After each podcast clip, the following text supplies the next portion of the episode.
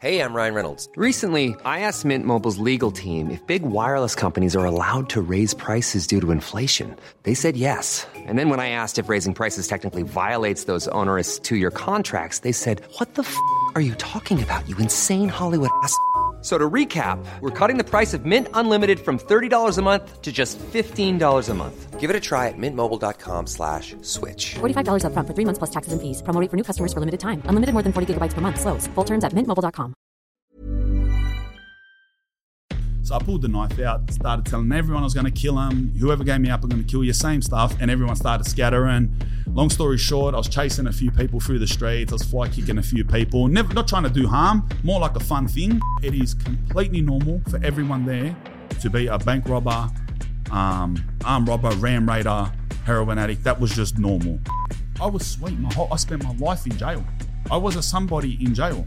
What is a way to deal with drug crime? There's going to be at no point in humanity where there is no violence. And there's going to be no point in humanity where people aren't going to want to use substances to relieve themselves of whatever excuse they have.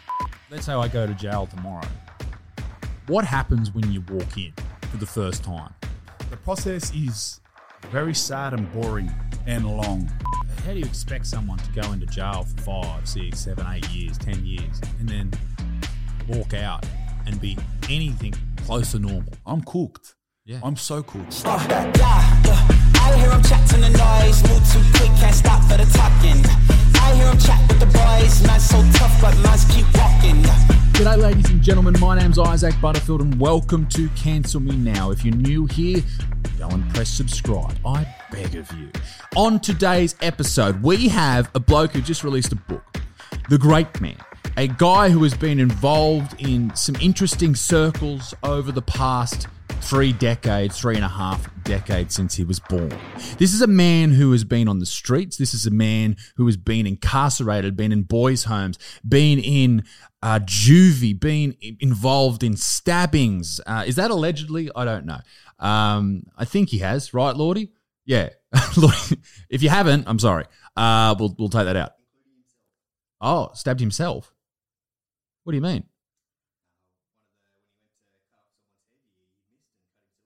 Oh, so well, according to produ- according to producer Lordy, is that in the book? It's in the book. Okay, uh, he missed one of the stabbings and got himself. Uh, okay, fair enough. Um, anyway, he's found he's a rapper as well. He's got a great podcast. I was listening to that to uh, listening to that yesterday, and very interesting to hear someone who you probably wouldn't think would have a long form conversation have a long form conversation. And he's a very interesting cat, um, mate. He is doing well for himself. You know, he's getting out there. He's found uh, internet virality on Instagram. Hudusbra, uh, the eshay life, uh, the lad life, loves it, uh, breathes it, lives on the streets. And from people I've spoken to, this is a legit human being. You know, he is he is he's a heavy, if you will. Um, I spoke to one of these guys who I, I became friends with at my local gym, and he said uh, this is when Spaniards sort of first came out uh, onto the scene, onto the Instagram scene, if you will, Facebook scene. He was a rapper already, and he said, "Mate, this guy walks down Redfern, which is a is a um, suburb in Sydney, um, known for drugs and violence and that type of stuff. I guess you could say it's it's a lot more gentrified now." But he said that this bloke walks down there and people call him into the shop and say, "Come over here, brother," and and he's he's taking people into the shops, the mother and pop shops, and all that type of stuff, and looking after them. An interesting guy. So he's on his way now. He's almost here, and this is my conversation with Urus lad Spaniard.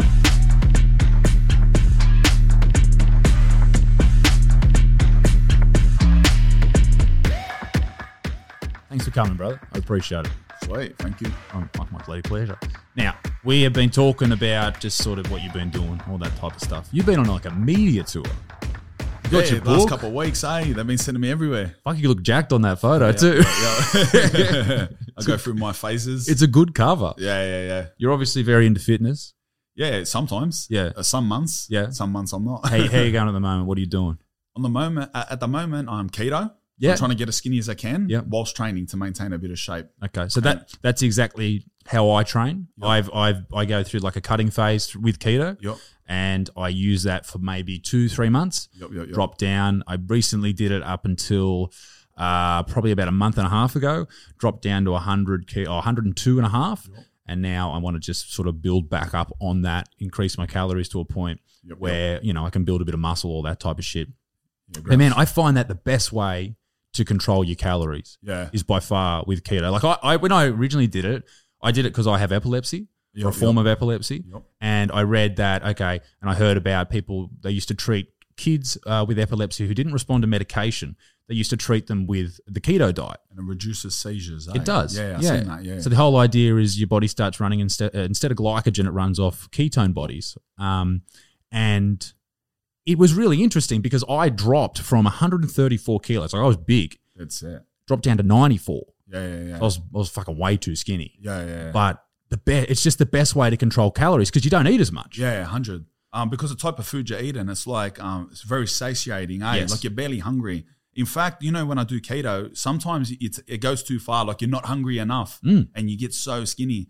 I always say that to my missus. You know when you see like fat people walking around, I'm thinking, have these people ever heard of keto? Yeah, but it, it's like- easy. yeah. And you, and you get to eat good food too. Yeah, yeah, yeah. It's not like, you know, I can't have that steak because it's a bit, you know, it's this and that. No, you get the, the best food. Best food. That's why, like, if you look at it like straight away, you think, oh, it's so restrictive, but it's all you're leaving out is the jump. Yep. That's how I say to my missus. It's like you know when you know when people are trying to sell you drugs and it's like full of the rubbish, like Yeah, they're yeah, jumping yeah, it. yeah, yeah. That's how carbs are. 100%. It's like when you go to a hot food store and it's like um, it's just full of bread and Yeah, rice the, to save the buns, money. the chips, the Yeah. all that shit. You're leaving that stuff out. Yeah. The good stuff.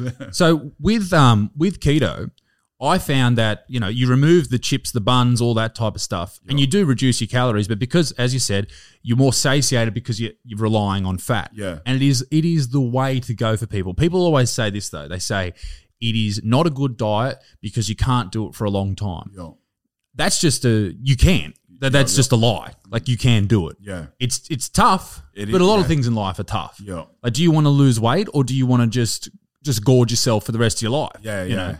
So that's the only sort of negative thing that I've heard from people is there's no way you can stick to it. yeah. But man, I do it on the road. Yeah, the, the, I reckon the only way people get that perspective because they're relying on eating out. hundred Mm. percent. When you're eating out, it is hard. Definitely. When you're eating out, it's like all you can really get. Nearly all those famous places you can't eat at them. Yes. pretty much. Um, it- all you can really rely on is you go to a pub and you get the steak and veggies. Mm. Or you go to Indian and you ask for the curry without the rice. Yeah. So it's just the meat and the sauce, which is grouse. Yeah. I actually do that. Absolutely. Um, but yeah, like a lot of people said that that they end up hating it because they go somewhere and it's like everyone's munching out and they can't eat nothing, you know. But if you if you understand what you're doing and prepare for it, you're eating the best food. Absolutely. yeah. Absolutely. I, I tried a carnivore diet. Have you ever tried that? I have for Had- three weeks. Yeah. Bro. I'll tell you what. I'll tell you what. Like, I felt that's something I can't stick to. All right, that's that's tough. that's too far for me. But I felt hectic. I did. I felt hectic on it. Um, but just I just couldn't cop it. I just couldn't cop only eating eggs and meat. But I felt grouse. Um, and I actually one day I swear I had a respectful conversation with a vegan at the front of town hall in Sydney. They put up their signs and their TVs horrific videos, you know those, yeah. And I went up there and I, and I was talking to the bloke, and it was the first time like like the a vegan. You know how you see them, right? And they argue with everyone, and they got the facts. And I told him like respectfully and intelligently. I said straight. I said, "Bruh, look." I've done a, a carnivore diet. If you're telling me we're not supposed to eat meat, I've done a carnivore diet and I do diets all the time. And I've had a lot of spare time on my hands in my life. And um, so I've gone through every type of diet and I've never felt as good as a carnivore diet as, and I even said to him, as hard as, as bad as that is to say, you know, because like I understand that the place where humans are at, that if we were just to rely on animals and keep killing animals, I understand that. And we just got animals in farms. And I don't think that's a good thing. And there's a lot of torture and all that stuff. And and yeah, I don't agree with it. But unfortunately, I think the problem is that there's just too many humans that makes eating meat unsustainable. It's not the fact that we're eating meat. And they see it the other way. They see it as like, no, it doesn't matter how many humans they are. We just eat vegetables and everything will be fine. Hmm. Yeah, and and when I explained it to him, I said, "Bro, I felt so good. I felt better than keto. I felt better than this. I felt better than that." And he was just like, "Oh, What can I say? Yeah. I, I was on it for a week, and the thought of a steak after a week just made me ill. I was just Yeah. like, I can't do it again. and that's what they say with that. It's like, hey, if you're really hungry on Yeah. carnivore, you know, you got to go. You got to get a steak. You got to salt it up. But people like Jordan Peterson, I know his daughter. Uh, I know Joe Rogan did it for a couple of months. Yeah, like yeah. they swear by it. Oh, do they? And in the week that I did it, I I have like issues with anxiety Mm. uh, problems and that type of shit. Same. And I had no anxiety that day, that that, that week rather. Legit. It was weird. Yeah. It was like like everything was calm. And I I don't know if it was just sort of one of these sort of situations where, you know, you try something and you feel okay and you're like, well, it has to be that. Yeah, yeah, It yeah. may have been. It Could have been coincidental, but It could yeah, have been. Yeah. It could have been. But people swear by it. And people like Jordan Peterson's daughter, Michaela, she had um, juvenile uh, rheumatoid arthritis. And she was a kid and she was having like ankle replacements, knee replacements. And she, from that point, you know, serious pain and on all the opioid drugs, yeah. basically on heroin at Yeah, this yeah, point, yeah, like, yeah. you know, heroin given to you by a Yeah, pharmacist sure. and she switched to uh, switched to diet up, cut out all this shit, and has no pain at the moment That's it. for the last ten years or whatever it's been. Yeah, yeah. So, I know a lot of people just like they don't want to talk about diet having an impact on health, Yeah. but man, it does. For sure. And, and you were talking about you know larger, fatter people. We talk about the coronavirus and we talk about vaccines, and man, there's so many people like the deaths from vac- deaths from coronavirus, elderly or obese, and no one talks about people being obese and Yeah. that being an issue when it comes to things like the coronavirus, the flu, That's it. all that shit. Yeah, I didn't even know that. Man, I, I don't know what the numbers are. Yeah. I, I've talked about them in videos. I don't know them off the top of my head Yeah, yeah. but the amount of people that have died from the Rona, take out old people, yeah. take out people who are, you know, really sick with horrible things like cancer and stuff. The vast majority, Yep. obese. That's it. Yeah. And no one talks about it. Everyone's Yeah, like, no, yeah. no, you got to get a jab. Yeah, you got to yeah. get this. You can't go to the gym. Yeah. You can't go to the park. And I get that. Yeah, yeah, yeah, You know, yeah. I understand we don't want to spread things, whatever. But no one talks about that Yeah, because they don't want to offend people. Yeah. And uh, of course, it wouldn't fit in with what they're trying to achieve. Yeah. Yeah. There's no, no No. distractions. There's no, place for distractions. No, yeah. man, I was listening to the Northern Territory um, chief minister. I guess that's a premier. I don't know. And he was he was going, anyone who questions anything about about anything to do with vaccines is an anti-vaxxer. Yeah, yeah, yeah. And. I was like, listen, man, I understand that vaccines can be very good and they've done amazing things. And I've got the vaccine, yada yada yada. Yeah, yeah. But you should be, regardless of how good something is, you Yeah. should be allowed to question it. You know what? It's I was just I swear I was just thinking this last night. Um, because of one of my friends put up a funny post about one of his friends being an anti-vax or whatever. It's like, what what is the what what is the extent to someone refers to you as an anti-vaxxer? Like, so I got vaccinated when I was a kid. Yeah, not by my choice, but I'm vaccinated, and I've had flu shots. So that's a vaccine, isn't it? All right, I've had flu shots, but then it comes to the point where they're telling us like they're just scaring us with stuff and hmm. saying you have to. They're just threatening us. They're just bossing us around. So does refusing to do something because you don't want to be bossed around or because you're not scared of what they tell you to be scared of, are you now anti-vaxxer? Yeah, and that's but that's what this dude in the Northern Territory is saying. It's If what you, saying. Any questions? You're an anti-vaxxer. Yeah. Even if you've had previous vaccines for other things, I've had Hep B vaccine, I've had hmm. Hep C vaccine. What if I don't want this one? I'm an anti-vaxxer now.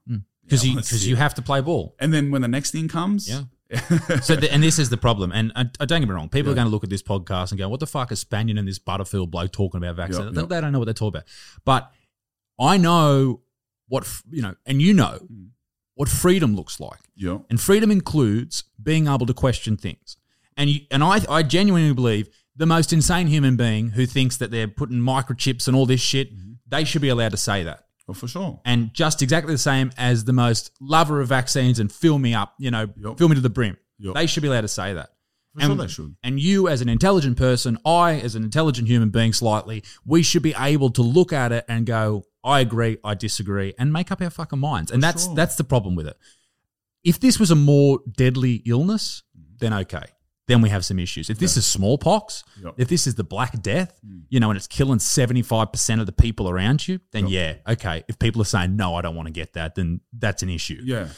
But like But it's not. legit, if I'm scared of something, I'll get it. Yeah. Yeah, like if I'm scared, I'll get it. You know Yeah. what I mean? Like if I come out one day and I see one person, just one person, I walk in the show, I see one sick person or one person die, like the zombie apocalypse that we're being made to believe it is. I hmm. just want to see one thing. I'll get it. I don't care. You know what I mean? But like at the end of the day, like we have a choice. And don't forget, like those people you said, those crazy people who might say it's a microchip or blah, blah, blah, whatever. It's probably the same people 10 years ago that were laughing at for saying there's UFOs. Yeah. When all of a sudden it's just like, And oh, look, here's the government are like, here's UFOs. And let's just not talk about it. But they, here's the photos. And yeah, and then we just all swept it under the rug that we laughed at these people for 40 years Yeah. Because were believing in it. And the thing with conspiracies is, and this is what people never talk about, is sometimes they're right. Yeah. Not all the time. Like lizard people, mm, Yeah, yeah, not so much. and that's like people like David Icke. You know David Icke. I heard of him. So he's the whole. Um, he's got a lot of things right. Such much like Alex Jones. Yeah, yeah. A lot of things right, Yep. but he comes out with crazy shit like lizard people, like the Queen's a lizard, Yeah, yeah, yeah. and then people are like, oh, so okay. discredits everything. yeah, yeah, but yeah. he's been right about things. Yeah, yeah. And it's exactly the same with the UFOs. Ten years ago, twenty years ago, people were like, you're fucking insane. Oh, for sure. But now it's like the Pentagon's releasing shit. But like they're showing us, like, it's those same people that don't believe anything unless the government says it. You know, them people, which is the majority of people. So the, the government are now telling us, like, oh, look, here it is. We don't know what it is. And it's like, but people just choose, you know, you know how it is. People just choose to um, pick the parts that go in with their beliefs already. Yeah. Yeah. Because it's the path. It's, it's the easiest path. It is, yeah. And they listen to the news. And I I've made a you know a, a, decision to listen to the news as like a as an observer. And I listen to what they say because I, you know, I follow the news throughout the day, and I follow it on Twitter, and I follow it on the news sites, and through, you know, not just Google, but DuckDuckGo, these places that don't sort of have uh, outside yeah. interests. Yep, yep. And then you listen to it on the news, and you're like, well, that's not completely true. And then you like a current affair comes on, you're like, that's in, and then you then you hear someone parrot it the next day. They say exactly what they said, and you're like, well, you're just getting your news from whoever is whoever owns the news network. Yeah. And for, for places like Australia who have most of the news owned by Rupert Murdoch. Mm-hmm. You're just getting what he well not like- not like he just says well you have to say this tonight obviously he's not saying that but what is in his best interests. People like For sure. Anthony Albanese, the leader of the opposition. The reason people don't know who he is, no one fucking knows. The reason they don't know is because no one talks about him in the media because they just want to pretend he doesn't exist. it's that's right. man, it's tough. And I'll you know, tell you, I'll tell you, it's it's a little bit off topic, but my first experience with the media that like made my eyes open to how much they lie was something happened when I was a kid, done this school siege, this and that, got arrested for it, whatever. But like what happened was I'd done this thing, I got and I got end up getting apprehended by council workers, bashed me and apprehended me. By six o'clock that night, I was on national news. And they had changed the story. I don't know why, because the story was good enough as it was, but they had changed the story to a student with a knife was apprehended and chased away by teachers wielding baseball bats. right. Like that's something so insignificant as my bodgy, meaningless story on the news. They felt the need to just craft a Jizz it up. Just why? Yeah. It's good enough as it was. I had a knife. Council workers come later and bashed me, but they made it out. And I just when I looked at that, and I thought something so simple and meaningless, Mm. and they're gonna just com- lie about the whole thing. Imagine something important, like you're saying, with interest. Like Yeah. Yeah. And- And it's not until it affects you or, you know, directly, indirectly, that you understand that the news is full of shit and the media is full of shit. Like when I've been in trouble for jokes and stuff like that, man, they go out and they say, this racist, this this Islamophobe, this Yep. and it's just like, no, no, no. This comedian who's saying like shit to make people laugh Yep. is saying dumb shit to make people laugh. Yeah, yeah. None of these things are true. well, that's not a story for them. No, that's it. And, and and you learn that. And my old man was involved in um in the he built the Rugby League Players Association, so it looked after all the players. It was like a union, and because the News Limited had a controlling um, por- uh, control of the media, basically the same companies had the control of the media. They would bash him every day in the papers Legit. every day. And so people would form their opinion from that. And they and the and the and the news and news limited and those type of people, they knew that. Yeah. And that's why they do it. Mm. They control politics, they control public opinion, mm. and that's why a lot of people are just fucked. They got no idea what they're talking about. sure. Because, you know, also people are you know, they're, they're digging holes all day. Yeah. They're fucking working on an office they hate. They got a, a you know, Yeah. sh- she's working as a was receptionist. and- actually just thinking that it's so like uh, maybe they're, they're not. It's not like they're to blame. You know what I mean? No, they're getting on with their life. They're getting fed this thing. Why not believe it? Who has time to question things? That's right. like that, and that is a genuine problem. I think podcasts help because you get to have this long form conversation with someone like you, someone who is a, a molecular biologist or someone who is a political scientist, and you can listen to all those and pick what you want to listen to, and you find out the real story, what's actually happened, and like people like um, Kyle Rittenhouse in America, the dude who shot those kids, well, Yeah. not just kids, but they were you know adults. One turned out to be a pedophile, Yeah. like like convicted pedophile, child rapist. Another one was had a massive rap sheet, all this type of stuff. Is, is that sorry? Is that the lad that was getting chased? It, yeah, he turned around. the AR-15 Yeah, sort yeah, of thing, and he just that, was acquitted. Yeah. Oh, was Um, he? Yeah, Yeah, yeah. in America, and people were blowing up. So that originally that story was he was at a Black Lives Matter rally, and everyone just assumed that he killed black people, but it was three white people, and one of the white Why dudes. did they assume that? Well, because it was the Black Lives Matter thing, Yeah, yeah. and no one, and basically everyone was just like, he's killed three Black Lives Matter Oh, yeah. protests, and they ran with that story. Oh, that's it. Now I don't know if they said they were they are African American people Yep. in in the news articles, but everyone assumed that that's what it was, and no one corrected. it. So everyone hated this kid, Yeah, straight up hated him. They said he was a Republican, so so obviously the left hated him. They said he was a gun gun rights activist, so everyone hated him. They said he crossed county lines to go state lines or whatever, um, when in reality he just lived over the border, right, Yeah. Lordy? No, Yeah. doesn't matter. So he just he lived just over the. It's like you know you're living down the road and the border's in the middle, and I come over and help you out, like that type of thing. Yeah, yeah, yeah. One of the dudes was attacking him with a fucking skateboard, hit him on the head, even though he had Yeah. an AR fifteen. Yeah. The other dude had a gun pointed at him. I've seen that. Like, I'm not in depth with the story, but like from the video that I've seen and normal observation, he's getting chased by a bunch of people. Some of them got guns. Even if they don't, they're trying to do him harm. That's clear and it's not an argument. You can see it happening. Self-defense. And he has a gun. If he can't shoot those people, then what's a gun for? Yeah, you're gonna fucking hit What's him with the, the, butt. point of it? Is it just it, it? The gun's just for scare tactic, and if you don't scare him, or you just gotta let him kill you. Yeah. the gun scare tactic didn't work. So, I don't know. I don't know. He was. It's different, bro. Like if he's getting chased, if he's chasing people, automatically in my head he's guilty. If you're chasing Sure. someone, you shoot him. If you're getting chased and lads are attacking you and you shoot them, then why why sell guns if you can't do that? It's not What's like he the shot him in point? the back. These Yeah, people were that's coming at him, you know, on him. on him. He shot him off him. Yeah, you watch, you watch the video. There, he's on. He's on his back. That's right. And anyone who can see that video and can't see that, like I said, I'm I don't care. I, I don't really care about any of those course. stories. Like in, in what they do in America, they're cracked. But just from basic, if you can't see that, then it's just that's bias. Yeah, Mm. It is, and and politics is their religion now. Yeah. You know, they've stepped away from Christianity, from any type of religion. You know, obviously there still is quite it's quite a religious country, Yeah, yeah, but they they their politics are they're just balls deep. Yeah, yeah, they just like if you're left, you're I'm, you know you're with me. It's like And gangs now, eh? Yeah, It's like street gangs. Yeah. Like the commoner is part of a gang. It's it, and it's like you will fight to the death for your gang. That's cracked. It's you know, and, and part of the gang is sort of like you know the initiation process for the for the left side of politics is you change your pronouns on Instagram and all that type of yeah, shit. yeah, yeah, yeah, That's yeah. how you do it. Um, but Yeah. yeah. man, it's I, I just can we go back to the the school? Yeah. Wh- What happened there? Can you take us through where you were in your life and what happened at that school? Ah, so the point in my life, I was, I don't know, 14, 15 years old, and I just got kicked out of Glebe High, which is a school where I grew up in, in the city. So I'd gone to this, the last school that would accept me because I was too young to be completely kicked out of school. There's some law under Yeah, yeah. 15, under 16, whatever. They sent me over to this nice area to go to the school.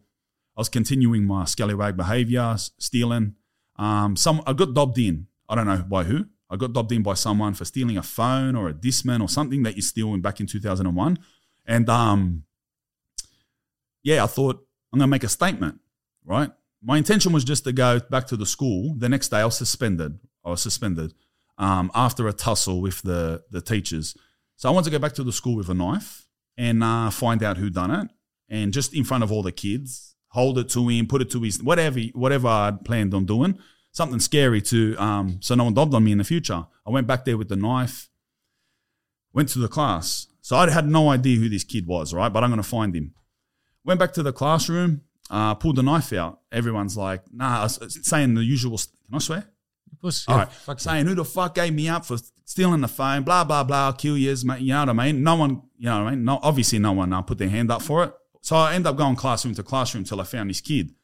Um, no one put their hand up for it, obviously. There was one lad, right? I had, um, wasn't a mate, but he was in the same class, so we got along. And um, he'd taken it like a joke.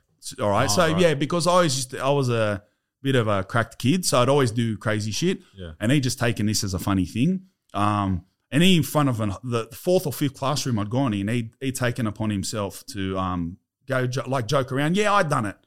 You know what I mean? But I'm in a position now where I've made like a lot of fuss. So if he can say that and I don't do anything, then the whole thing just crumbles and I look like a dickhead. You know what I mean? So even though he was a mate, I'd gone to him, grabbed him, anyway, put the knife to his neck. Teachers are hustling, bustling. I kicked a few teachers. And then I'd heard on the radio that they'd evacuate in a school, like some type of terrorist thing. Obviously, when I'm a kid, I'm thinking this is a joke. And obviously, from the way I grew up and that, that was nothing to just be putting knives to people and this and that. But you can understand to normal people, this is a big thing. 100%. So, so I heard on the on the speaker the principal evacuating the school. So I seen in the corridors everyone's like running. You know what I mean? So I thought I'll join it. Come out the come out the class and um, put I put my knife away. I plan to end it there, right? I plan to end this the, the whatever it was there. Um, and I just started like evacuating. I was just going to go line up in the assembly and pretend nothing happened. Um, in my young mind, you know what I mean. So I'd come down down the stairs, and the whole school was in that assembly area. Yes, I was in year eight, I think, and it was like from year seven to year twelve, the entire school. And um, they were all down there. I was walking down the stairs, and the principal called me out. You know, like I'm the attacker, and he looked at me and he goes, "Stop it! Just go away! Put the knife down!" You know, and make, he made the whole school look at me. So in that moment, the whole school's looking at me, and I just thought, I'm going to go on with this. It's another one of those things. Well, I can't stop here. You know what I mean? So I never planned this stuff. I just, you know, it come about. So I pulled the knife out, started telling everyone I was going to kill them. Whoever gave me up, I'm going to kill you. Same stuff. And everyone started scattering. Long story short, I was chasing a few people through the streets. I was fly kicking a few people. Never, not trying to do harm. More like a fun thing. Um, went a few streets. I went on for about 20 minutes, went a few streets. One of the teachers had found some adult council workers, you know what I mean? So I sent up the street, adults running towards me. I'm a 14 year old kid. It doesn't matter how big my knife is or how big my sword is. You're not bashing adults. You know what I mean? So I seen four adults walking towards me or running towards me with shovels. So I like threw my knife and pretend nothing happened. And I just went walking, like, try to throw off, like, oh, I think he's up there. But they'd already, I had been pointed out. So they bashed me, held me down to the coppers calm. The news showed up first, funnily enough. Yeah, Really? this was my first time ever arrested. So a young kid, and I was on the floor, you know, after a couple shovels to the head, and I just seen like Channel Nine rock up, Channel Seven rock up, no coppers yet, and I was just like, what? I didn't see it as being such a big thing. It ended up being a big thing.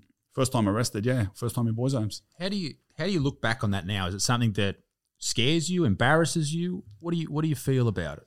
Um, I, I, bad as this to say, I just see that because I didn't hurt anyone. Yeah. I hurt of some people's feelings. There's some teachers that put in for PTSD and this and that, naturally. Um, I see it as a funny thing. You know, I just see it as a funny thing. It's different if I went around legit stabbing innocent people. You know, you know what I mean? Yeah. And so, yeah, I just like it's funny because in during my last pre-sentence report, the last ever time I was in jail, I had this special team of psychiatrists coming out to um, do the pre-sentence report, and um, it was actually that same response that got me diagnosed, or along the ways to get me diagnosed as a psychopath, um, because I had said to them, I feel that this is a funny thing, and they're looking at me like, how can you find something so horrific so funny? And I'm like, bro, relax. Just a kid running around, like it was fun. I talked to people that were there; they remember it as a funny day. Really? Yeah, like they they know it's just I don't know. I know a lot of people listening will think like that's crazy. It's disgusting that you could say that's funny, but I don't know. I remember there's a funny day. There's probably a few teachers that don't. Well, I, I guess it comes down to your intention too. Yeah. If you never intended to stab anyone, then Yeah, yeah. it's a different thing, as you said, like turning up and actually wanting to cause real harm to people. Yeah. Like you just wanted to scare people, right? You wanted to prove to yourself or prove to other people that you don't fuck with me, sort of thing. Yeah, Maybe this is where you know you get to situations where in America, Mhm. like everyone's got a gun. yeah, Do you think if you were in America, you would have gone with a gun?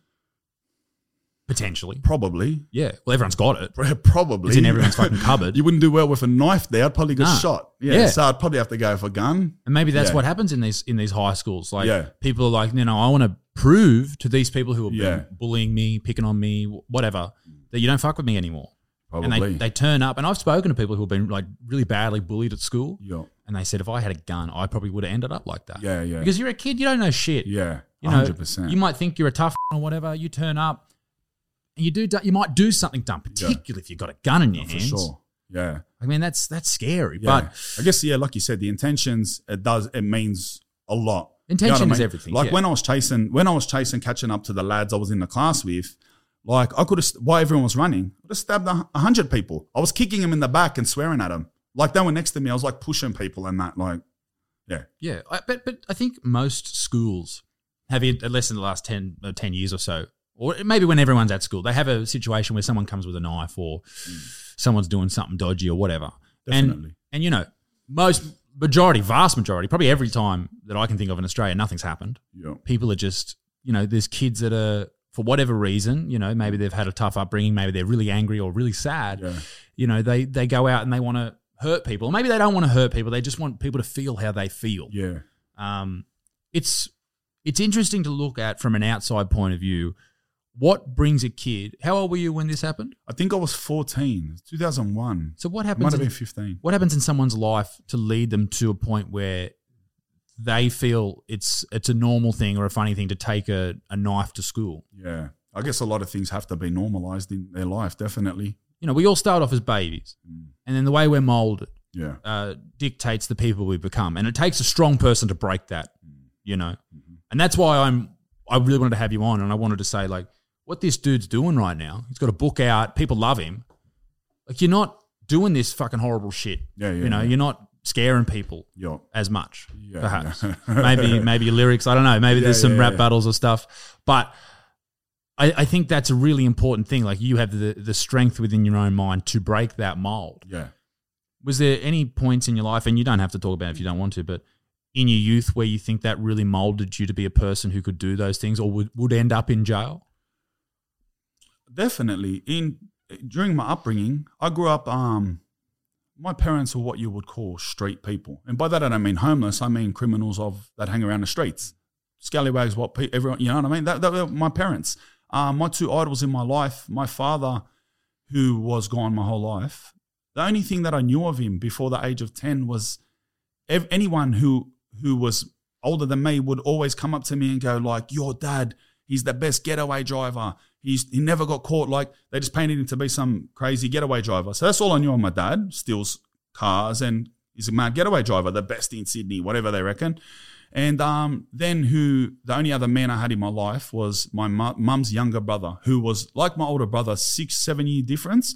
We shared bunk beds together. He was my older brother. Um, and we were both in the care of my mum. Um, he was a semi-famous thief slash heroin addict through the 90s uh, that was straight in front of me. I shared a room with him. I knew i'd drive in stolen cars with him. I'd watch him do his crimes. I'd watch him inject. And these were the only two men that i knew. Um, this was around the Marrickville area, uh, which is not a fully criminal area in Sydney. And that was the first 10 years of my life. And then maybe at the age of 12, I you combine that upbringing with me moving to what at the time was had to be the worst part of Sydney to the Redfern Glebe area, um, where it is completely normal for everyone there to be a bank robber, um, arm robber, ram raider, heroin addict. That was just normal. It's like in maybe a different area, it's normal to play footy and smoke cigarettes and drink at the pub. This was what you do in Redfern. So you combine those two. Plus, I always had this uh, weird. I don't know. I've never. I was never a normal kid. Um, I was always the type of kid that was like burning things down and playing with knives and stuff. And um, you combine all of that, and I just got chucked into the playground of Redfern, Waterloo, Glebe, and I went hard. And so by the time I was 12, 13, it was completely normal to steal things or to stab people. And like I'd stabbed my friend in the playground in primary school um, just to show off for girls. Really? So it was nothing. This was when I was like 10. Um, so it was nothing for me four years later to scare some people with a knife. I'd already stabbed people. So going to a school just to scare people and have a laugh was nothing. So there you go. It's, what's normalized to you. And what else does does one expect when someone is surrounded constantly by that? You you know you you you are molded by your parents and by the people around you, and anyone playing a figure as a, a father figure or anyone like that. You know you, you're molded by that, and that's the person you become. And good, bad, indifferent, this is how you're going to follow. And as I said before, unless you break that Yeah. at some point, unless you have some introspection where you break that, Yeah. and, and if you, you're smart enough and you're brave enough to break it. But I, you know, I look at where I'm from, and my old man, um, you know, businessman, all that type of stuff.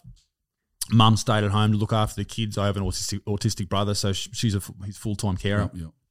always there, always looking after us. And we're so lucky to have that. And there's people at the very same time that I'm living under a roof where I get meals and, you know, my bed made for me and all that type of shit who are doing it tough. I remember I went out to um to I think it was Waterloo Station, maybe maybe Woolloomooloo Station, Yep. uh, with um Brad Fittler, who um, is the New South Wales coach. Yep. I was involved uh, in the city country. Um, I was a, comedian yeah. on on their bus because Oh, my, my old man was the defensive coach and I was uh, the comedian on the bus. Mm-hmm. The fucking worst gig I've ever had in my life. It's terrible. I ended up, they ended up chanting, "Get your cock out," and I was like, "Okay, I'm No getting no way. laughs, so let's do it." so No I, way. You, you just got to do it. Like Footy players were chanting all the boys are just like sus. I- That's I know, sus. I know. It's it's it's, but it's What what, it's what you do. What else do you do if you got a whole whole thing of blokes just Oh, going? it's not your fault, but the, the fact they're chanting that. The fact that I had to drive? I had to drive two hours to get on this bus, Yeah. and I thought I was just going to do a show at a pub, and they give me the microphone, like this little square microphone on a bus Yeah, yeah, yeah. that's got the cord this long, Yeah. and then I'm bombing hard, Yeah. and they just go, "Get your cock out, get your cock out," and I was like, "Fuck it, let's go." I need at least half a laugh, so this will do. Yeah. Um, but I did that, and we went out before my cock was out. We went out to uh, Woolloomooloo Station, Mm-hmm. and uh, they were involved in uh, helping out the homeless people there. Yeah, yeah it Or- would have been Woolloomooloo then. Yeah, Yep. and that's right near the cop shop, right? Yep. Um, it's actually the built Matthew into Talbot. Yeah, Yeah, yes, the Matthew Talbot Hostel. Yeah. right. Yep. And so we went in there, and so we're starting to cook the barbie, and there's all you know some some people on the who are on the streets. They're there, and all of a sudden, like families just start coming out Mm. with kids, and they've all got you know it's winterish. Yeah. They've got blankets on, Mm. you know, six years old, four years old, little girls, little boys, Yeah. walking the streets uh, with their families, and they've got nothing. Yeah. So they've got nothing. They might get some Centrelink or whatever, but that is not that's going to get him not going to get him to the house into a house. Housing commission, you know, the wait lists are massive. These people are living on the street. Whether or not it's a mental health issue, a drug issue, I think they're one and the same a lot of the time. Yep. People hiding from things like anxiety and stuff like that. Like, Yep. you know, I, I don't know. I've, I've never taken heroin or anything like that, but I imagine the withdrawals really enhance anxiety and you just need to fucking, you need to have a hit. Yeah. And that's what gets Yeah. people stuck. And all these people who are living such a different life to me, they're walking out, we're giving out snags, and all the footy players are giving out their gear and all that type, all that nice stuff. yeah, yeah. You know, that's the that's what you see on the on the telly before they're chanting Yep. nineteen year old me to get my cock out. but um, but yeah, it's such a foreign thing for most people to see, and most people listening to this have never seen anything like that. Never Yeah, seen Uh, a young person on the. I know when when we were in Melbourne earlier this year, uh, my partner Claire, she sat down with this um this lady who was living on the streets, and you know she instead of just giving her some money or whatever, she went and bought her some lunch, and they sat down and had a chat, and she got some like uh um things for a dog, the um the parasite tablets and stuff for the yeah. dog and all that type of stuff, and had a chat to her, and man, people are in a, tough place, and, and and how else do people grow up when they're in that situation? yeah. Of course, they're going to be they're going to see violence all the time. Yeah. So violence is normal. Yeah. For me, if a kid went to my school with a knife, like holy shit, that's the craziest thing ever. Mm-hmm. For other people, that's it's a normal, maybe not a normal day, but that's like a normal reaction when someone's angry. For sure. They grab a knife. Yeah, like I said, like just a funny thing. Yeah, Yeah. you're just trying to fuck with people. yeah, really. And it, yeah, it's. And I think for a lot of people listening to that story, they might be like, dude, Yeah, yeah, yeah. but it depends where you live. A hundred Depends where you come from. A hundred percent. And I, when I first heard about you, and I first started seeing Instagrams, uh, Instagram stories and, and videos and hurus and all this type of stuff, when you really started to gain some traction, I ran into a mate of mine who has a uh, has a business where he helps um, young Aboriginal kids get uh, uh, trades and stuff like that and get jobs. And I and we're talking, we are talking about you, and I said, so he he spent a bit of time in Redfern with his job. Mm-hmm. He said, "So what's?" I said, "What's this bloke like?" And he goes, "Mate, this is the type of guy who will walk down the street and go over to some blokes or some businessmen and say, "Come on, into this cafe. Come on, into the cafe. You got to get this. You got to get that. Helping out the mum and pup stores. Mm-hmm. Like it seems like you're a type of person that actually tries to help your area rather than hinder it. I, I try to. I, I, I definitely don't try to hinder my area. Mm. Yeah, I, I do try, and um, the biggest way I try and help, you know, and it, and it comes out on inst, it comes out on Instagram, so it gets projected to the whole country. But I'm I'm directly talking to the kids in my area in um, it's a mixture between documenting what I've done and what happened, and um, in any way I try I tell the truth, and it makes a lot of people hate me. It makes a lot of people hate me. Um, but I think the biggest help, the biggest thing that I can do, I, I worry about kids, like legit. The biggest thing that I can do is speak the truth from someone from my experience. There's no one on on these social media platforms that one have the life that, and been through everything that I've been through, and two can articulate it and are engaging. Um, and it makes a lot of people hate me because I talk down. I don't talk positively about. If you ask me about specific crimes that I've done, I think they're hilarious in hindsight, right? I'm not going to sit here and cry. That's where a lot of people hate me. I talk about things in a factual way. I don't tell people to do things, right? I talk about the things that I've done in a factual way, and I'm not sorry. I've spent my life as in punished, looking at walls, and I got what I needed to get. So I don't owe anyone anything. I don't need no apologies. So I just tell it straight. That's where the confusion is. So people see me as like someone who loves crime. But if you listen deeply to my videos, like I'll put videos out all the time. Like the other day I put out a video about like trying to appreciate the little things in life. And there'll be so many people who will comment under it and say, you know what, I mm. hated you up until now, but this video really makes sense. And I and I'm thinking, I've been making videos like that for two years. Mm. You just choose to see what you want to see. Yeah. You know what I mean? And so what I do is I a lot of you know what, a lot of the people in my own area hate me. A lot of the people in Woolloomooloo hate me. A lot of the boys in jail hate me. A lot of people in gangs hate me because I tell the truth. Like I say, that's gronk shit. It's full gronk shit. You know what I mean? And they don't they don't like that. They don't like that someone come from that life, that someone come out, out like live the life in jail and live the life on the streets and was like whatever you want to call me, someone who was a known criminal in jail or something. Yeah, whatever. And that says the truth about it's putrid. It's gronk shit. Mm. And everyone involved in it are gronks. Mm. And I say that, and you know what? And it puts me at risk because the people that then I'm talking about, you know what I mean? Like it's very, it's very realistic now that I was sweet. My whole, I spent my life in jail. I was a somebody in jail.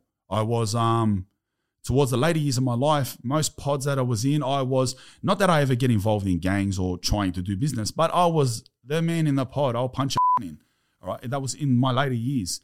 Now, if I go back to jail, it's very realistic that the lads in there will hate my guts. Yeah. I just, if you look at my videos, it's just, but that's putrid. They're gronks. You know what I mean? Like that life is gronk shit. And yeah, and I think I'm the most powerful voice to do that for kids. And um, I don't think there's any more powerful thing that I can do. Like, yeah, I can go, I can go to pick up a few kids and I can take them to train and take them to, to footy. Or I can address the entire country who look up to people like me and tell them the truth about the life and not glamorize it. You know what I mean? And that's, that far exceeds anything that I could physically do. You're right. When I see kids, I stop to talk and I always make, uh, I love the younger lads in, in my hood. You know what I mean?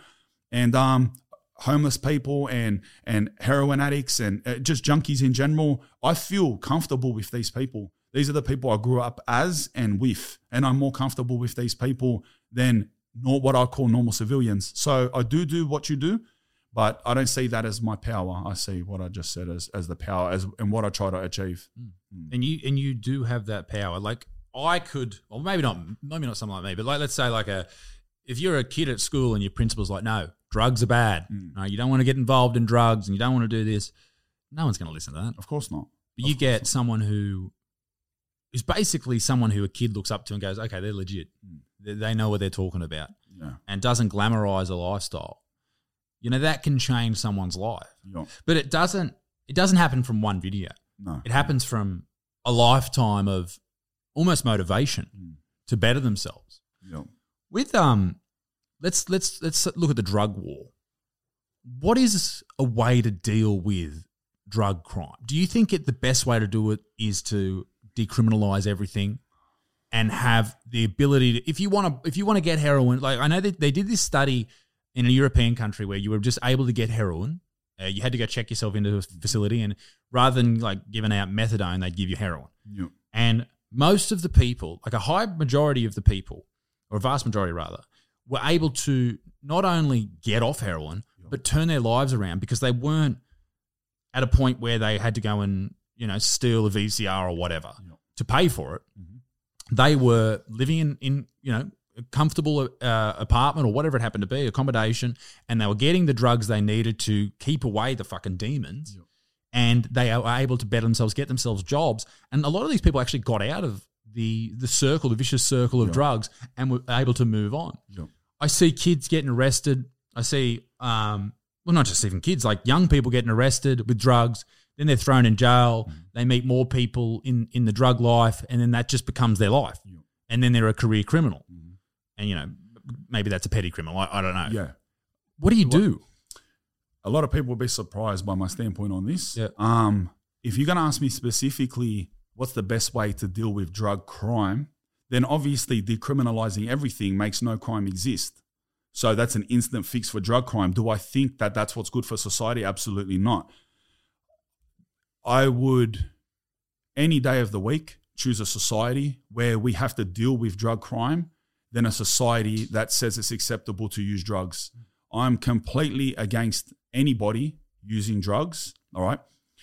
I, had been, when I got off drugs, I'd gone through a stage in my life where I was very judgmental onto people who use drugs because I'd gone through, I'd got off all drugs. I'm one in a million. And from my perspective, it was simple because I'd done it. I didn't know how hard it was for people. So it's not a judgment on the people who are on drugs. But I think that to live in a society where we're going to say it's acceptable for people to be on ice and heroin, and I'm so far against that. I would rather we find better ways to deal with, and it's it's we're not going to solve it. We're not going to solve anything. To, to deal with drug crime, to think that what's the answer is to say, like, what's the answer to deal with violence? There's going to be at no point in humanity where there is no violence. And there's going to be no point in humanity where people aren't going to want to use substances to relieve themselves of whatever excuse they have. Um, I'm the, on the total opposite. if you like, if it was up to me, there would be no cigarettes, there would be no alcohol, there would be no drugs. I think all of those things are poisonous for the human spirit. And although, yeah, the people who choose to use drugs, if you decriminalized it, it would make their life better. But I can guarantee you, it would make a lot of lives, people's life worse. You know, there's a, there's a lot of people who don't use drugs and don't use heroin, don't use ice, much like yourself, because you didn't grow up around it. Hmm. So to fix the lives of those four percent of the population, to make their life easier by decriminalizing it, you're now exposing it to the other ninety six percent of the population's kids who would have never seen it. Fair. So just by numbers, just by basic logic, there will be more people exposed to heroin and more heroin addicts, more people who would have sad and depressed and hopeless lives because of drug use. Yeah. If you see mum and dad using it, then maybe you think down the track, Hundred You know. It doesn't get- matter if they get it from a Yeah. doctor. Heroin's heroin. Mm. You know, a junkie's a junkie. So, like, I, I don't think it has any place. And like I said, I would. I don't think um, substance use at all. I'm extre- there. Uh, maybe that's an extremist, but I don't see you know, substance use at all as acceptable. I mean, I, I don't think anyone should be using drugs, particularly if you're someone who can't control yourself. Yeah. Like if you want to go out and have a couple of pingers on the weekend, whatever. A couple of lines of coke on the weekend, whatever. If you can do that and not do it at work, cool, right? But if you, it's the same with alcohol or pain pills. Pain pills are massive. Yep. You know, everyone's on fucking pain pills. My brother went to And, and pot now. and pot, yeah. Yeah. My brother went and had his uh, nose and um, deviated septum fixed, playing footy, a couple of broken noses, affect his breathing, that type of shit. Gets it fixed, and they give him a couple of fucking um, whatever the fucking main pain pill is. Yeah, yeah. Give him a couple of those, yeah. and he's like, I didn't really need it. Yeah. He said they gave me one, and they gave me like four to take home. I was like, fuck, it's a you know, it's Yeah. a broken nose is sore. It hurts for a couple of days, but you don't need four fucking full nilly heroines. Yeah. Um, 100%. and people are addicted to this shit. Yeah. I know there was there are some studies that show that people who take a lot of ibuprofen. Now, obviously, ibuprofen isn't an issue; it's not very good for your gut and all that type of stuff. But people who take ibuprofen can actually cause phantom pain. And so, if you have a lot of headaches and you take ibuprofen every single day, your body will start giving you headaches, so you take oh, the drug. No way. Yeah. Like a dependence. Yeah. It, drugs. Yeah. Doesn't matter what drug it is. A drug is a drug. and everything that gives will take. Yeah. it's it's just the law of it's just like the, the, the law of conservation of energy. It's it and it, every- anything that will Yeah. that gives you something will take. Hundred percent. Like how shit do you feel after a big night on the sauce? Yeah. You feel terrible, but you enjoyed yourself, Yeah. and that's what you have to give. Yeah, it's um, and I I always think about like these these mind games. You go, well, how can you fix these people? I, I think it comes down to you know your upbringing, the people around you. But even then, sometimes if you have a great upbringing, someone can just have a wire crossed or whatever, have a mental health problem, and rather than turning to a therapist or and you know antidepressants aren't great, but they're better than fucking smoking crack, you know all that type of stuff. People turn to things in times of, of need. Yeah, And someone's whole life can be a time of need, or they can have a moment, a, a moment where they're weak, and then their whole life has changed from that point. sure. Your upbringing is half the story. Yeah. Um, it's your natural propensity to act in a certain way is, I would say, a larger part, and that's why you find people who can grow up in the, the ghetto hmm. and be normal, hmm. and people who can grow up in the nicest areas and become serial killers. Hmm. So yeah, it's I think it's just it, it's just more factors in your upbringing that push you towards something, but it's going to be yourself who chooses at the end of the day. But like we said, like normalizing some something to someone just makes it more likely. Does it's not a decision. Yeah. Hmm. Something I've always been terrified of since I was a kid was jail. Always been just, sh- I don't know why. Hmm. I, I imagine it's a scary place, but I don't know why. Yeah. Let's say I go to jail tomorrow. What happens when you walk in for the first time? What's the, actual process? Well, take me through the process. Take me through what it's like when they lock the cells at night, the people you meet in the first three or four days. times are very different now. The process is very sad and boring and long.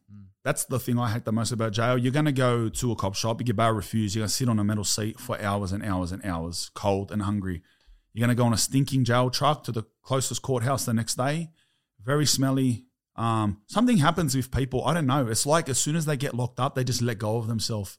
It's just completely normal for people in jail to not shower and not care about how the way they smell.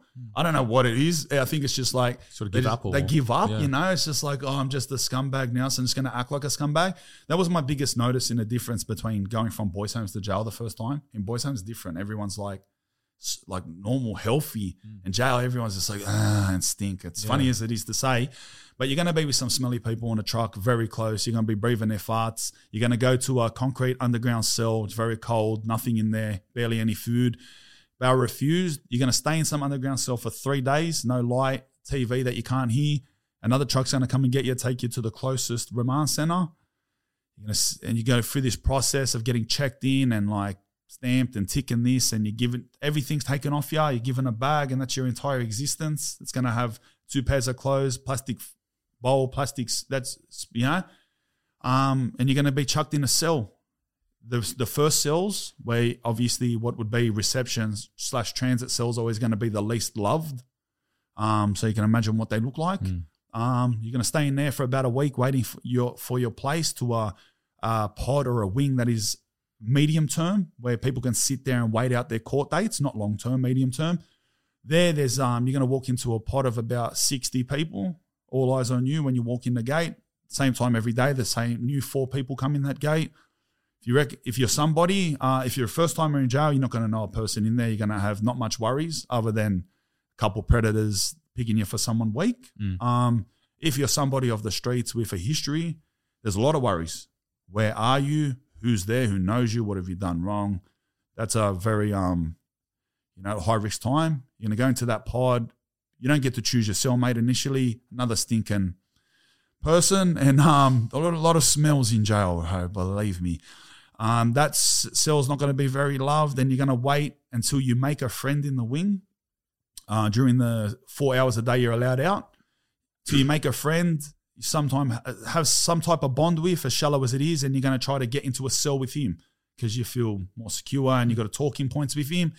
If you can get a, you can beg the screws for a cell. Yeah, they're lazy. They might give you a cell together. It'll take about two days of hustling them. Then you feel a bit better. Then it's the first time in what is up to that point a two week process that you're sort of comfortable. After that two weeks, your numbers that you've put on your jail phone um, have come activated. So in that that period, you're with someone you're sort of comfortable with. You've cleaned your cell. Um, you don't own anything yet. You got no TV, no radio, nothing. So 20 hours a day, you're just like looking at each other. Um, your phones come, your numbers come on your phone. It'll be the first time you've talked to any family or loved ones, um, other than your reception call, which is all right. They just took Agabara refused. I'm in MRRC. I love you. Book a visit. So this is the first proper conversation with anyone you care about, your family alive. There, bang. Um, and then you just that's it. You, it's a bit of politics, not so much anymore. Um, it's mainly jail now is just mainly um, a big argument over drugs. That's all it is. Yeah. Uh, before back in when I was a kid, um, when I went there, I was going. Wouldn't call them war zones, right? I'm not trying to be exaggerate, but uh, there were racial wars. It's very divided. You choose what race you're with. You, you don't get to choose. It's chose upon you. Or shut shut the fuck up and sit in the middle and don't like talk to any of the races or you get bashed. And if you're part of one of these races, don't talk to another. Otherwise, yeah. Um, so it was like very tense. That's your first month in jail. Yeah. It's putrid. Yeah. The thing I find the most putrid about that is just like nothing, just hours. Like, imagine sitting, imagine emptying this garage and just put a mattress in the corner. Not even a radio. You've got nothing but a mattress in a corner and a toilet in that corner, and they both stink. And just sitting here for weeks. Just imagine that. That's the pain. Nothing else is the pain. The scary people are not the pain. The screws attitude is not the pain. The food is not the pain. That's the pain. You do that for years and years and years. After a while, a few months, you got a TV. So you better love TV or you got nothing. How, how does someone, how do you expect someone to go into jail for five, six, seven, eight years, 10 years, and then walk out and be anything close to normal? I'm cooked. Yeah. I'm so cooked. how It's how could like- you not be? Bro, I'm cooked. Like, it's just, it's like, uh, I, but I've been doing this since 14. Yeah, yeah. I mean, like, don't get me wrong, Juvie has more activities, Sure. play footy, this and that. Yeah. But it's the same thing. Well, they're trying to sort of save you in juvie, aren't Sort they? of. Yeah. They're trying to show you a better life. Yeah. You do art classes and stuff like this. Jail. Bro, just shut up and sit in that yard. Yeah. Sit in your cell. Years and years and years. And um, a lot of thinking time. And, bro, you, if you can do that for three months and come out normal, I'd like to record the first conversation of three months in your garage. You'll come out like, Oh yeah, Yeah. It's well, it's Yeah. it's borderline torture, yeah. and, and particularly when a lot of people are in jail for like petty shit, Mm. Like you know whether it's drink, you know drink driving, obviously very dangerous, yada Yeah. yada yada. But Yeah. you know, should they be in there with a murderer? If if you're selling drugs or, or pills or whatever, should you be in there with a murderer? Should you have different you know Yeah. uh, things to do? Like maybe you know selling obviously selling drugs very dangerous, all that type of stuff. You sh- you know you, you might kill someone. Um, but should you be in there with a fuck- with a rapist? levels. You know, what what's the biggest change for you moving from being locked up and then just sort of cast out into the world? What what what you know what hurts you the most? What's the the biggest pain? Do you think? the biggest pain.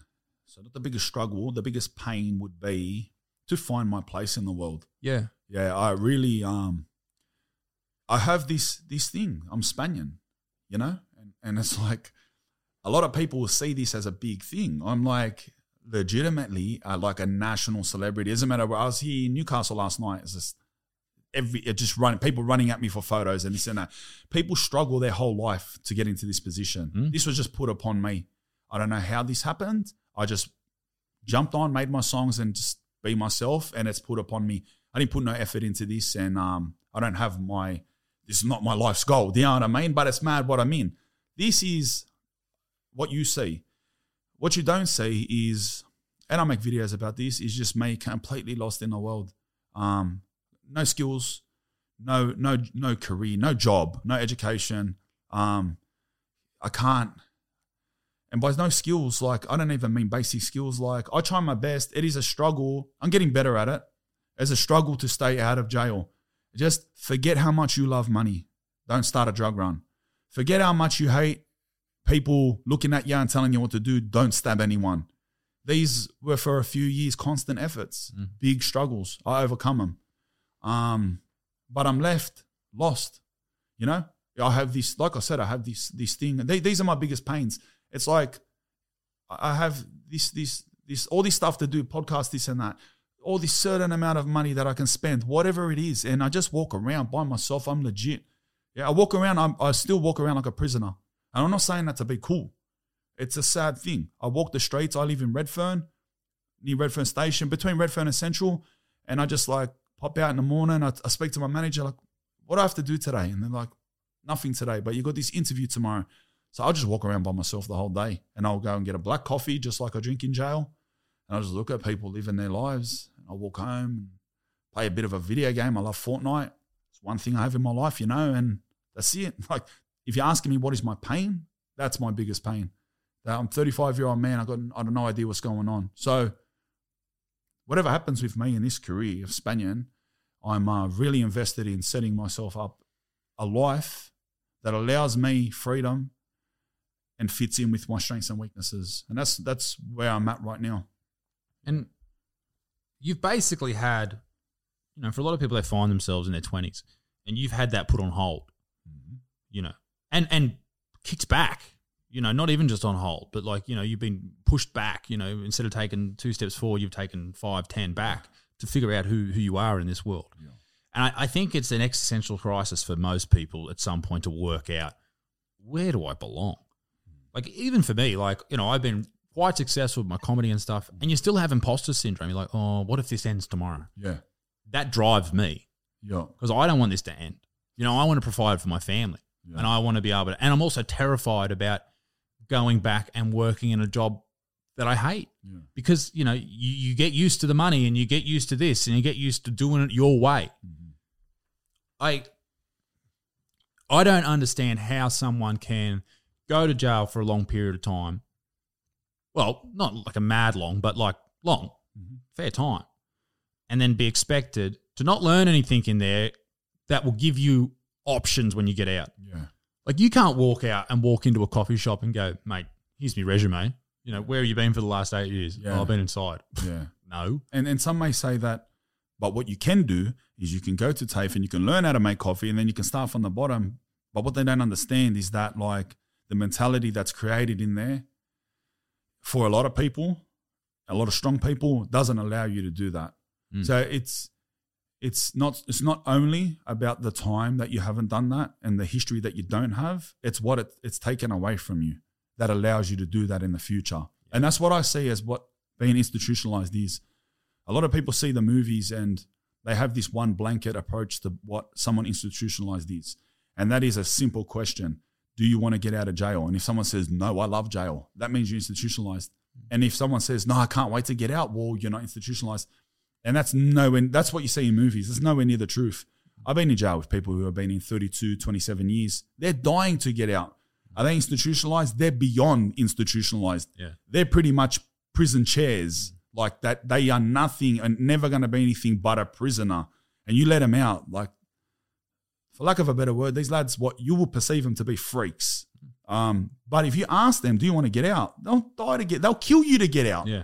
You know, and what the funny thing is, it's the people who haven't done much jail, they've done two, three years of jail. You ask them, do you want to get out? They're the tough guys that say, I don't care. I like jail. Really? So it's actually the realist opposite way to what you see in the movies. Mm. But um it's what yeah, back to what you were saying. It's it's I feel it's more what it takes away from you when you become institutionalized. When you become when the institution becomes you, when the way you think, the way you walk, the way you talk, and what you expect out of life is built from the institution, that's institutionalized, then that that comes very easy for some people, harder for some others. Like I've done 13 years, but I feel like by the time I was already out of juvenile justice, um, I'd done about three years altogether in juvenile justice. I was well institutionalized. You asked me, I wasn't going to be nothing but a prisoner, or I'll peacefully coexist in the outside world like I do now. Yeah, Well, it's it's psychological abuse to an extent. Like it's if you're in a relationship where your husband beats you, even if it's for two years, mm-hmm. like for the rest of your life, that's going to weigh on your mind. Or if you have a traumatic experience, mm-hmm. it's going to weigh on your mind, and you're never going to be quite normal. yeah, You know, you're never going to get back to baseline. Mm-hmm. You can put in all these things, and this is something that you will deal with for the rest of your life. And things that have gone wrong in my life, it's things that I will deal with. And everyone's got their own issues, obviously. You have to find a way to live with that. And I think what people don't sort of, or they can't grasp is that the only thing that heals is time. You know, it takes time to break someone, Yeah. and it takes time to rebuild someone. Mm-hmm. Like, how, how long have you been out for now? I've been out for almost five years. So, you know, maybe that's another five years, and then you're a completely different person. Maybe. Hopefully. But it's it's about really just fucking Yeah. head down, mm-hmm. ass up, work hard, and doing the things you're doing. Yeah. You got a book out. You know, you got music going, podcast going, people enjoy you, people Yeah. want to be around you. That's great. And that will lead to really positive outcomes Yeah. if you can stick with it and do what you do. Yep. And I, I think that's that's how you break the cycle of living on the street, having kids living on the street, Yeah. them having kids living on the street or being involved in the street. Yeah. You know, it's and obviously I'm from an I'm a massive outsider on this. I don't know what the fuck I'm talking about. From from, but from what I see, you know, the only way to to break the psychological barriers that people have is by breaking them. Yeah. The- I think like my perspective on it is that like we're all cast in a, into a world that we didn't ask for. Mm.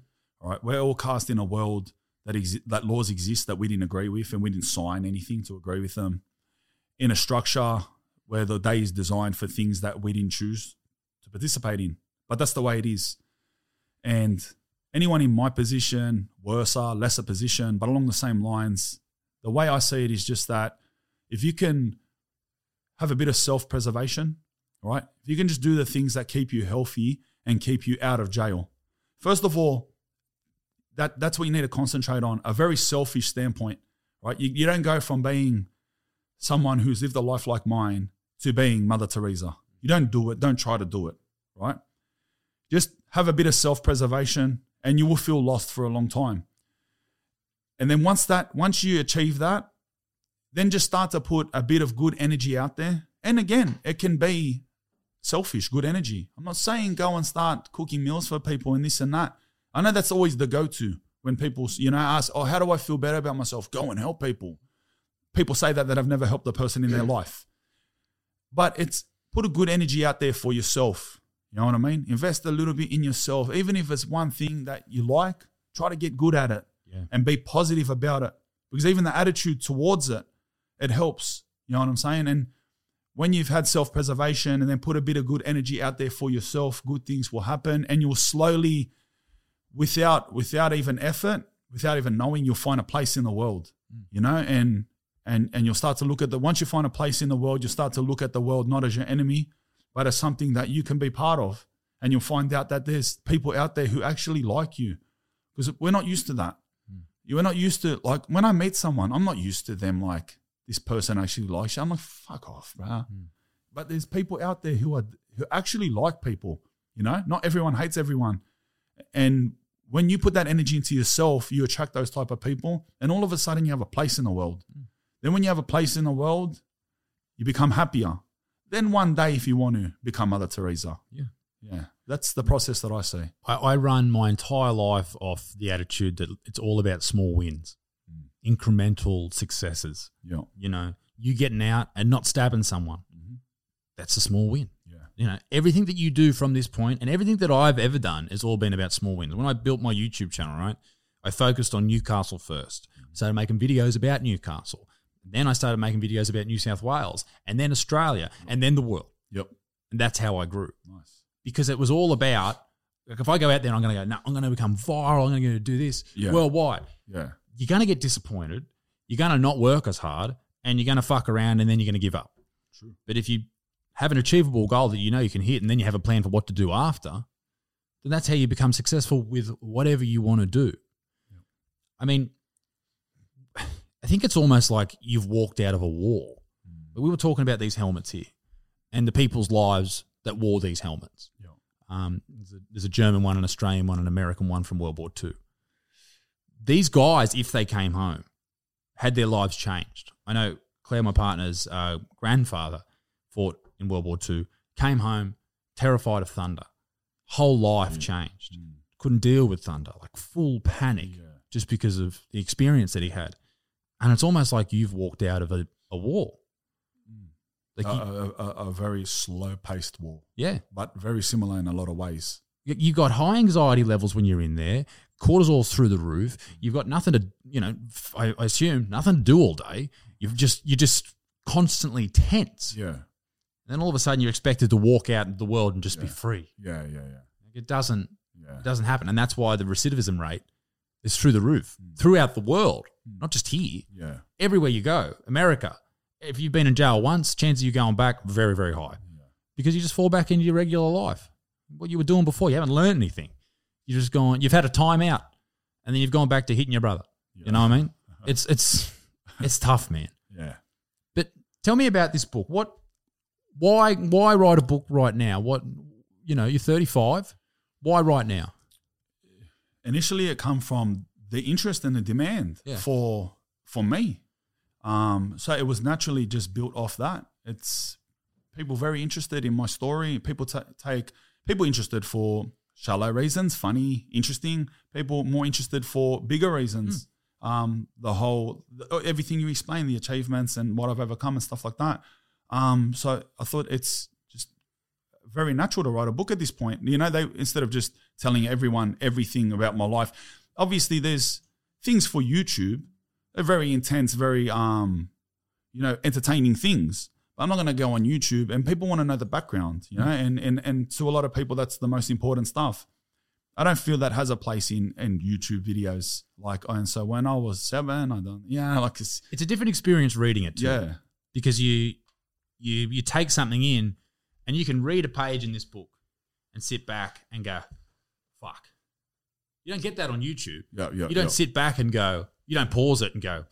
Mm. You really, you know, you simmer on something. Yeah. But in a book, you can really, and you're making up in your own head the what you sort of try to envisage what you were talking about at this moment, Yeah, yeah, and it sort of gives you a different, um, a different perspective on what you're actually talking about. I think that's that's really important. Is there an audiobook version? There is. Do you do you do you read it? Uh, no, I do. I have parts of it. So there's Okay, okay. like bonus between chapters. Yeah, yeah. I have there's parts where I break things down and get into details in my point, and then there's a professional that I think they decided that like my my voice and my mannerisms are like entertaining. yeah, But six hours of it, it's like no, just get someone normal to read it. I, I know it probably would have been a pain in the ass to read six hours of it, Yeah. but I reckon it would have been fucking great Oh, to yeah. have just you. there's a lot of people who a lot of comments like please read the audiobook. it's like nah, there's there's bits of me between. Yeah. Yeah. And how did you go about writing it? Oh, the process of so obviously the author's name Christopher Kevin Al. Um, probably say his name wrong. no, no, no, it is. Yeah, yeah. Um, we call him twenty four carat Kev. Um, but he's he's um the author. So I sat down with him over a two month period, just diving deep on on records, like getting uh, recorded, you know, and um explained my whole life. And he'd go back at and he'd find the points that I the next day would come in and go more into deep. So it was like six hours a day over a two month period. So it was a lot of talking, but that's easy for me. Yeah, yeah. If I was to sit there and write it with a type, it was never coming out. I'm not going to sit and write things down, but I could talk for hours. Yeah. Yeah. Well, it's a skill. Like it, it, writing a book is a very strange skill that Yeah. most people don't have. Yeah, yeah. I'm trying to do it at the moment. Yeah. And I'm like, fuck, man. It's hard. Like, eh? it's hard. You I wouldn't even have a crack. Like I'm used it. to writing stand up or writing videos and that Yeah. type of stuff, and that's completely different. The videos are different to the stand up, and the stand up's different to the, the book and Yeah, the whole yeah, fucking thing. yeah. But it's one of these skills that you learn because you you could potentially in another thirty five years release another book, Yeah. and you know you could write it over that period of time, and people could you know you never know. You might not have anyone on Instagram then. I might not, you know, all that type of stuff. Things change, but people will be interested in following up on, on your life story. Sure. I wanted to ask to go back on a point. When uh, when you walk into jail, into the yard or into the cell block, wherever it happens to be, and people sort of notice you for that moment. If it's me walking in, what do I need to be fearful of? How do I need to act? You know, if if some if you're talking to someone right now that's going to jail on Monday, you know what what gives off the best vibe to keep you safe? Just don't. I think the most important thing is don't over talk. Okay. So people are not interested in you or your crimes, right? So the more you talk, just gives the more opportunity for people to hold things against you. Uh, that is by far the biggest thing I, I, I feel. So people come from the outside world, and amongst people, amongst their circle, they're somebody. They're the tough guy. They're the funny guy. they're the the best at this, they're the best at that. But everybody comes from a circle like that. And you'll find jail to be a collection of a lot of people who, amongst their friends, are the tough guy.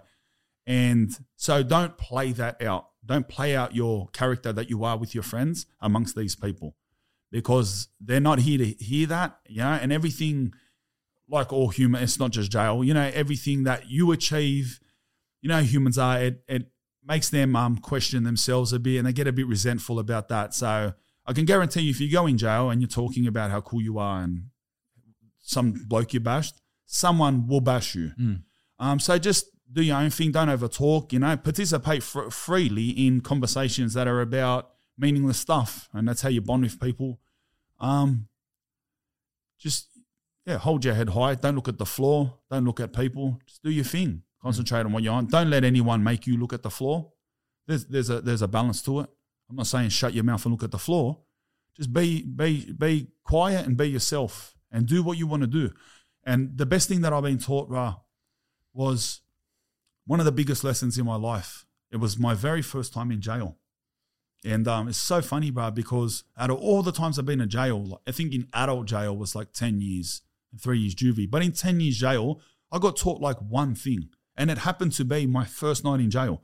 And I went from boys' homes, blah, blah, blah, cells, end up in Parklea, 2004. So you can, um, uh, the level of violence is mental. And I was in with an older Koori bloke in a cell, no idea who he was. He's from Campbelltown, done a few years jail, not a full jail bird, but knew what was going on. He said to me, he goes, Did you just come from boys' homes? Because he heard me talking. I said, Yeah, yeah, yeah. And he goes, But let me tell you something how it works in jail. All right. He goes, Do never do something for someone that wouldn't do the same thing for you.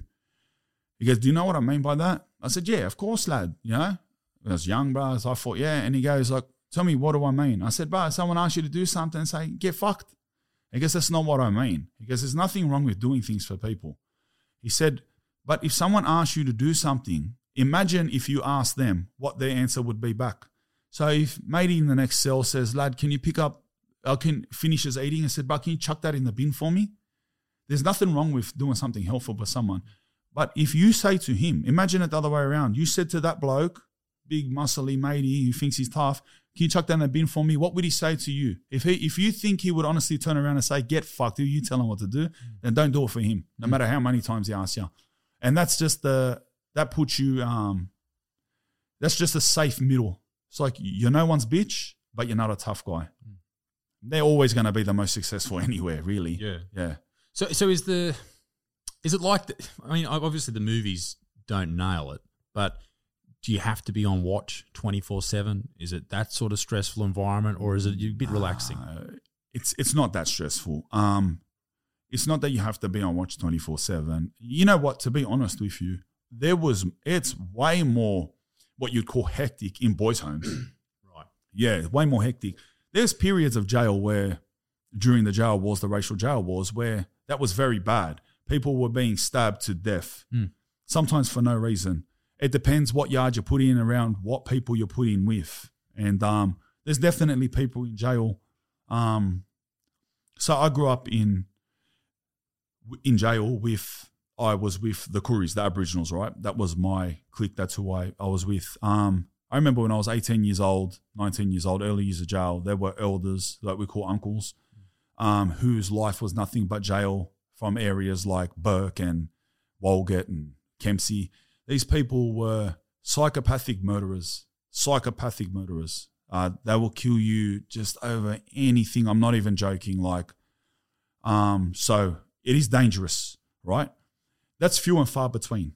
Few and far between. Um, in terms of like, are you just going to walk around and get bashed? Is it like people? Nah, it's not. You see a fight once a week. In boys' homes, you see three fights a day. Right. In boys' homes, you fight over nearly everything because everything's like playful and like, yeah, fuck yeah, you know. And everyone hasn't learnt their place yet. You know, boys' homes teaches you something. It's like that's where you learn, and I think a lot of people in society can learn this. Um, that's where you learn. If you say the wrong thing, you get punched in the face. Yeah, and I think that's a valuable lesson. It's a good lesson. Yeah, and yeah. you learn that from boys' homes. That's the biggest thing you learn. It's like, bro, you say the wrong thing at the right time, you get bombed instantly. Jail, jail is um, there's a lot more. There's no punishments in boys' homes. Like the worst. You could you could punch a worker in the face in boys' homes, right? And you'll get locked in this place they call holding cell for 12 hours. That's the maximum punishment. In jail, you do anything, you're in this dark hole for two weeks. So there's a lot of at risk. So yeah, fights are few and far between. But if you go looking for trouble, you'll get stabbed. I appreciate your time. Man, brother. I know you're doing. Uh, you got a lot going on at the moment, and you're having a lot of conversations. Yeah. Is there anything you'd like to leave us with today? Any message to the people, or a plug, or anything? By the book. Buy your book, you Yeah. I got a Grouse podcast. I It- it is really good. Yeah. The search. It's on YouTube, it's on Spotify. It's a new podcast doing well. Yeah, I think it was a top five on Apple, top Mm. Fuck yeah. 20 on Spotify or something. It's going grouse. Yeah. That's what I spend my time doing. I spend my time um, entertaining for uh, people, for my profit, obviously, mixing that in between um, trying to send my message out there to to um, tell people, tell kids. Really, I, I care about the kids. You know, as hard as it to say, when people are adults, man, I don't, I don't, I don't care. You know what I mean? I don't. I care about the kids and, and changing their life, and I do it. I do it subliminally and blatantly through the things that I produce. Yeah. Yeah. Give it a sus. If you're interested in me, give it a sus. That's it. I enjoyed our chat. Thank you very Man, much. brother. Sweet. Bloody oath. Ladies and gentlemen, Spaniard, what a bloody legend. Yeah, yeah. I hear 'em chat to the noise, move too quick, can't stop for the talking. I hear 'em chat with the boys, man so tough, but mans keep walking.